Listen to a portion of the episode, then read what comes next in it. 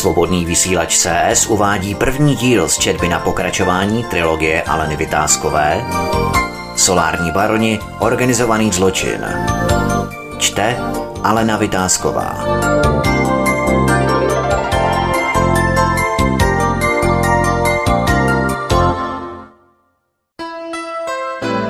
Kapitola 16. Když prokurátor staví, musí někdo sedět.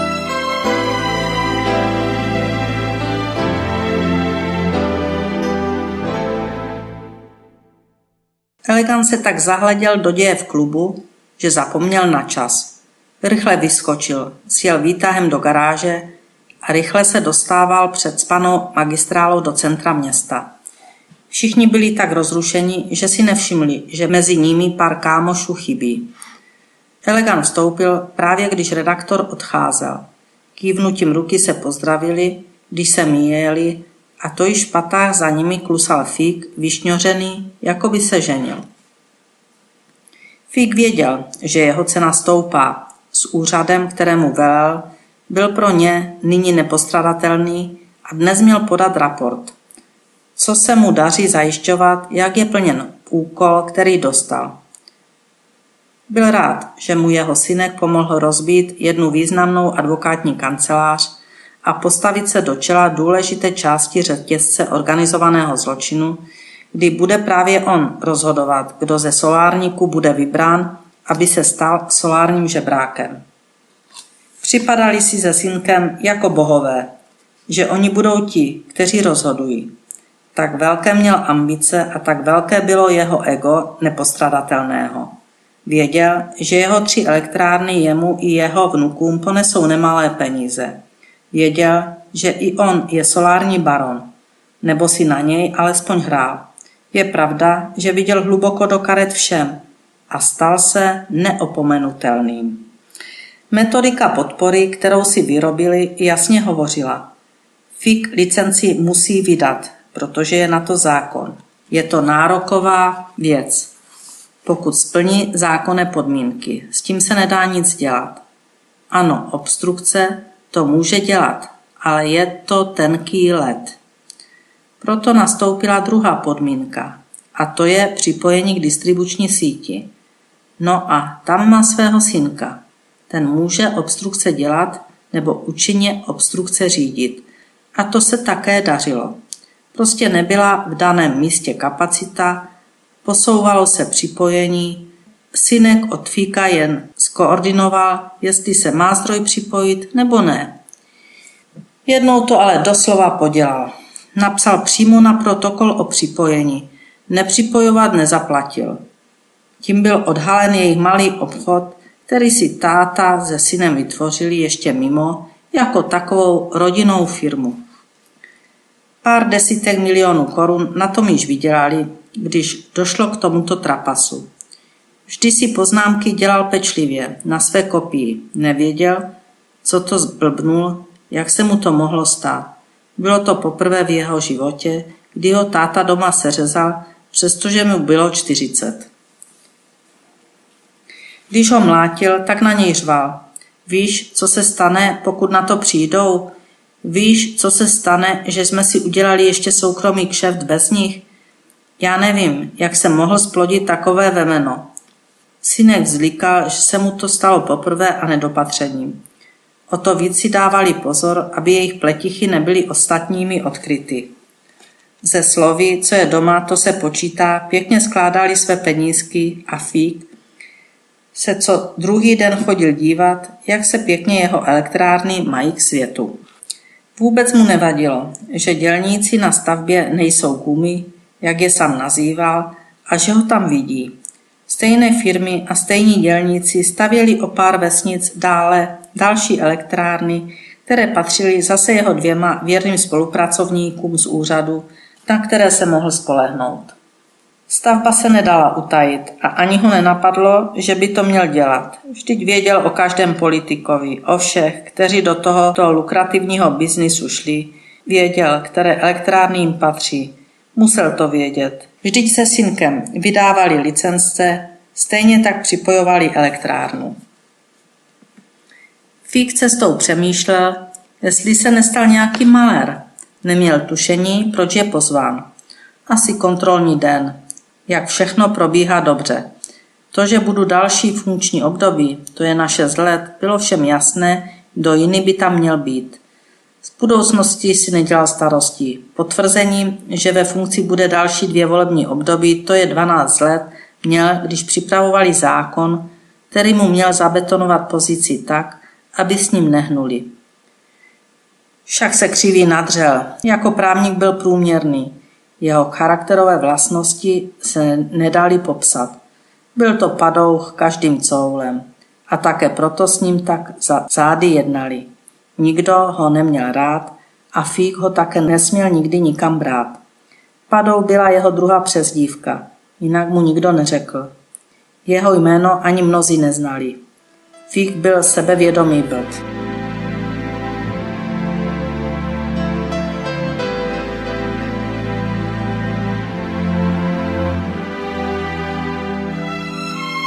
Do klubu vcházeli najednou, ale nikdo jim nevěnoval velkou pozornost. Zrovna byla velká hádka, co má redaktor za materiály, že to určitě není všechno, co jim tady nechal. Záznam z kamer běžel po druhé a to jen proto, aby se ostatní ujistili, že tam nejsou anebo se nenacházejí poblíž. U druhého zhlednutí všichni až na velkou kapsu se hodně bavili a dobírali si velkou kapsu. Ukaž nám prdel, si to fakt ty? Ty neznáš ket? Vždyť úplně všichni vědí, že je to chlap s cíckama. Velká kapsa seděl zcela zborcen. Pokoušel se o něj infarkt a v duchu si přál být mrtev. Taková potupa, jak to, že tam není ta část, kdy ho pochcal ten pes, když mu nejdříve pod lávkou očichával bezvládně visící koule. To byl strašný okamžik. Ještě, že ta potvora měla pánička, který když výzdl, tak se bestie stačila na něj vymočit a to tak důkladně, že byl mokrý od hlavy až k patě. Smrad nevnímal. Rychle se rozpomínal, co ještě na záznamu nebylo. Bylo mu jasné, že ti zmrdi přijdou znovu a budou vydírat. Proč ale nepřišli za ním? Těch pár milionů by jim také dal. Hlavu měl jak vymetenou, nevěděl, co má dělat. Nechal se urážet a v duchu si říkal, jestli se přivalí autista, tak mě vyhodí. Míla to cítil také a věděl, že teflon je jejich jediná záchrana. Byl to zlý sen. Míla tam tentokrát také byl. Dostal odměnu, kterou měl dále dělit žížalám. Co když to je také nafilmováno? Ten batoh nechal na chvíli bez dohledu. Vůbec neví, kolik milionů tam bylo. Jestli si někdo vzal pět, tak by to stejně nepoznal. Elegan věděl, do jaké atmosféry vchází a proto se posadil, na nic se neptal a jen se koutkem úst usmíval. Fik se hrnul jako velká voda hned ke stolu, chtěl vidět každou fotku, smál se, že se mu malé bříško třepalo jako huspenina. Chtěl být vtipný a začal si dělat z velké kapsy legraci. Básnička, kterou na jeho prdel složil a odrecitoval, nikoho nerozesmála. Ale tak to bylo vždycky. Hodil se na nějaké dílčí zlodějny a to bylo vše. Velká kapsa omdlel, i když si myslel, že se mu podařilo umřít. Nemohli ho vzkřísit, ani když ho polili studenou vodou. Zvedli nohy na výši hlavy a dělali další kousky, které znali z dřívěžka z různých školení první pomoci. Vešel Teflon a suše řekl, zavolejte záchranku, ať nám tu nechcípne, co bychom s ním dělali. Tady ho nezakopeme. To již personál volal záchranku. Doktoři i z nosítky vletěli do klubu a začali se vyptávat. Přiskočil Fík, který prd věděl a začal podávat raport, jako by byl nejméně profesor medicíny. Ví jste lékař? Zeptal se lékař, zatímco ošetřoval ležícího velkou kapsu. Ne, nejsem, ale na vojně jsem byl lapiduch. Lékař obrátil oči v sloup. Prosím, může mi někdo říct, co se stalo? A Fik znovu spustil. Pán je přepracován, pořád musí hodně pracovat. A mezi tím také snědl asi Viagru, protože když hodně pracuje a leží na něm celý stát, Fík se chtěl prostě předvést, jak umí zachránit jakoukoliv situaci. On však dokonale uměl vše podělat, nezachránit. A nebylo tomu jinak ani dnešního dne. Tak když na něm leží celý stát, to ještě nemusí užívat Viagru, opáčil znechuceně lékař. To již mu píchal další injekci a zaváděl kanilu a kapačky. Fík však pokračoval. To má z práce, on pořád pracuje. Promiňte, pane doktore, tady kolega má šok. A lopata odtáhl Fíka stranou. Lékař slyšel šok, tak se začal na Fíka sápat, aby ho rovněž ošetřil. Omlouvám se, nemyslel jsem šok jako trauma. Prostě on je tak trochu blbý. Teprve teď Fík pochopil, že má mlčet. Lopata podal v celku odborný popis toho, co se stalo. Pochopitelně vynechal záběry z kamer, fotky a vše, co předcházelo tomuto kolapsu. Velkou kapsu naložili a odvezli ho do nemocnice. Na nosítkách, ve kterých seděl a byl přikurtován, upadala hlava ze strany na stranu. Pro neznalého situace to vypadalo, že je po něm. Dokonce ho Eleganovi bylo asi sekundu líto, než se zpamatoval a vzpomněl si, jaká je to kurva převlečená za kamaráda. V tu chvíli jeho rysy v obličeji stvrdly a nabrali opět ledový výraz bez jakékoliv emoce.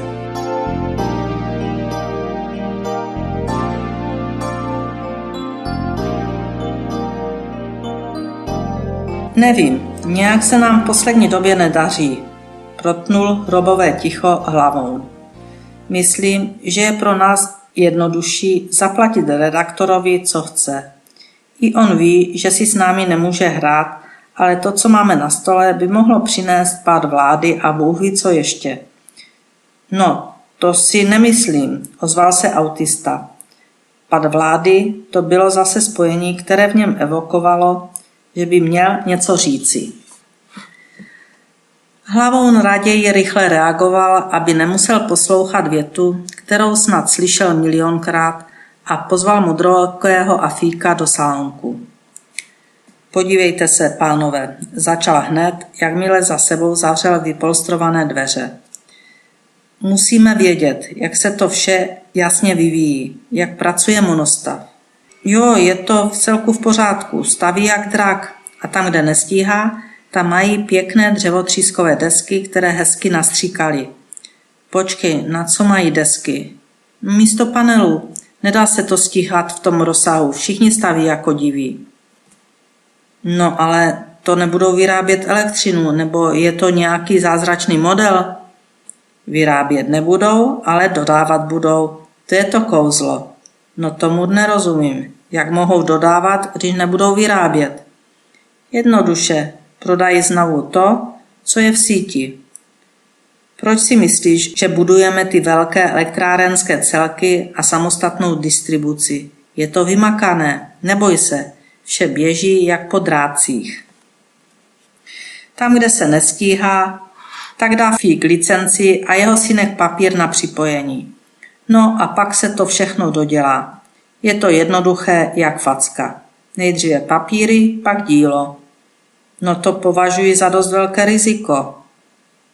Neboj se, máme to pod kontrolou. Plukovníci z prokurátory s námi staví jak diví. Sami dělají i bezpečnostní opatření. Nic nenecháváme náhodě. Platíme všechny i žížaly. Tak jak to má být? Hlavou spokojeně pokyvoval rukou, jako když dirigent řídí filharmonii. A dodal. Tak se mi to líbí. Ale tak to nemůžeme nechat. Váš systém na vybudování ochranného valu je nedostatečný. Musíme to udělat jinak. Naše elektrárny koupí Energotak a budeme muset nakrmit žížaly, aby nezačali šílet s nějakým zákonem. Fík začal zuřit. Já svoje elektrárny prodávat nebudu, já si je chci nechat. Dělej, jak umíš, ale ty připrav rozsáhlý projekt na odkup všech našich velkých elektráren a to hned. Již nemůžeme čekat. Vidím, že to Fík nemá pod kontrolou, jak sliboval.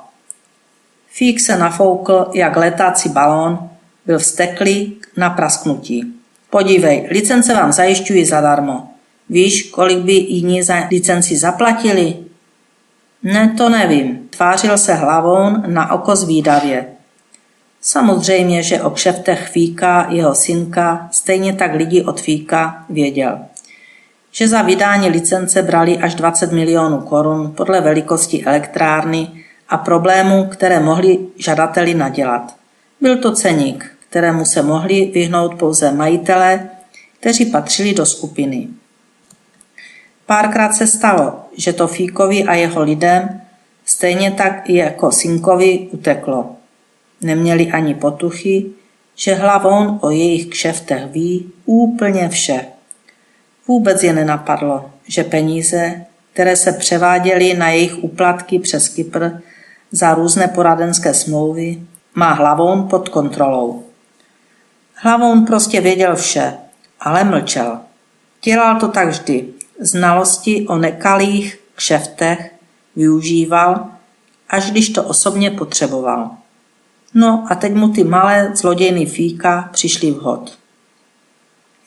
Může se to do budoucna hodit. Jak sám říkával, není nic horšího než úředník nebo politik, který nemá žádný škraloup.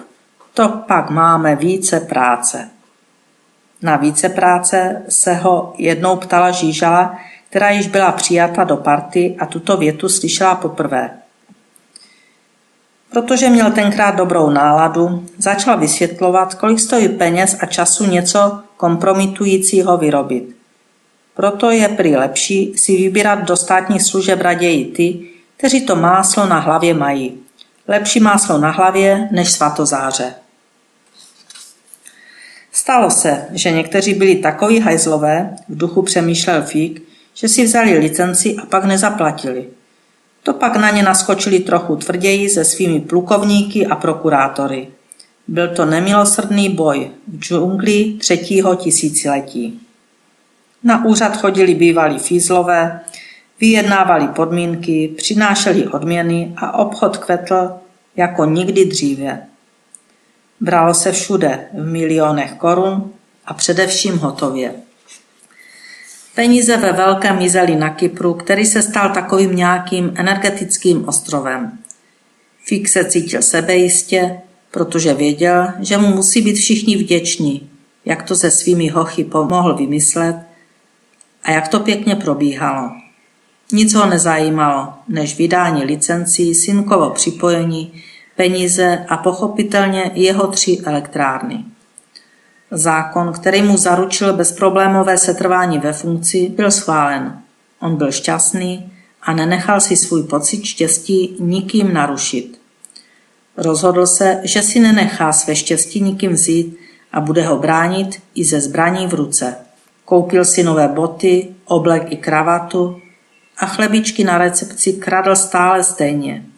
Když ho znovu chytli, tak jen odsekl, starého psa novým kouskům nenaučíš a tygr trávu nežere. Sice nebylo personálu jasné, co to ten pán žvaní, ale Fík již byl takový.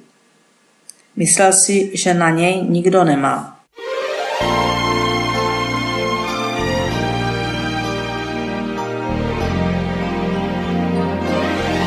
Hlavou se zeptal, kolik vlastně těch elektráren je připojených, kolik to bude čerpat peněz a jak to bude s tím biometanem. Fík neměl rád všetečné otázky a vůbec ne takové, na které neznal odpověď. A jelikož neznal odpověď nikdy na nic, tak jen velkopansky odpověděl. To nemůžu říct jen tak s volejem. Na to se musím podívat. To je jasné, i když si myslím, že ty čísla bys měl mít v hlavě blbečku. Je to důležitější, než si myslíš. A nezapomeň si za to zodpovědný. A mně se to fakt již nelíbí. Ať jsem kdekoliv, tak v voltajkách. Všude se staví.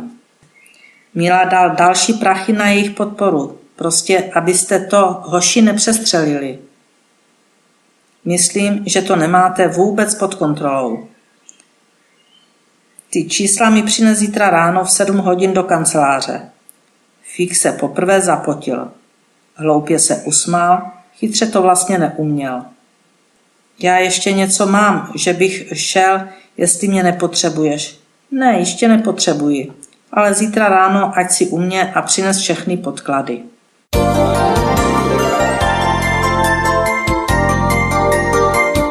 Svobodný vysílač CS uváděl první díl z četby na pokračování trilogie Aleny Vytázkové Solární baroni, organizovaný zločin. Četla Alena Vytázková.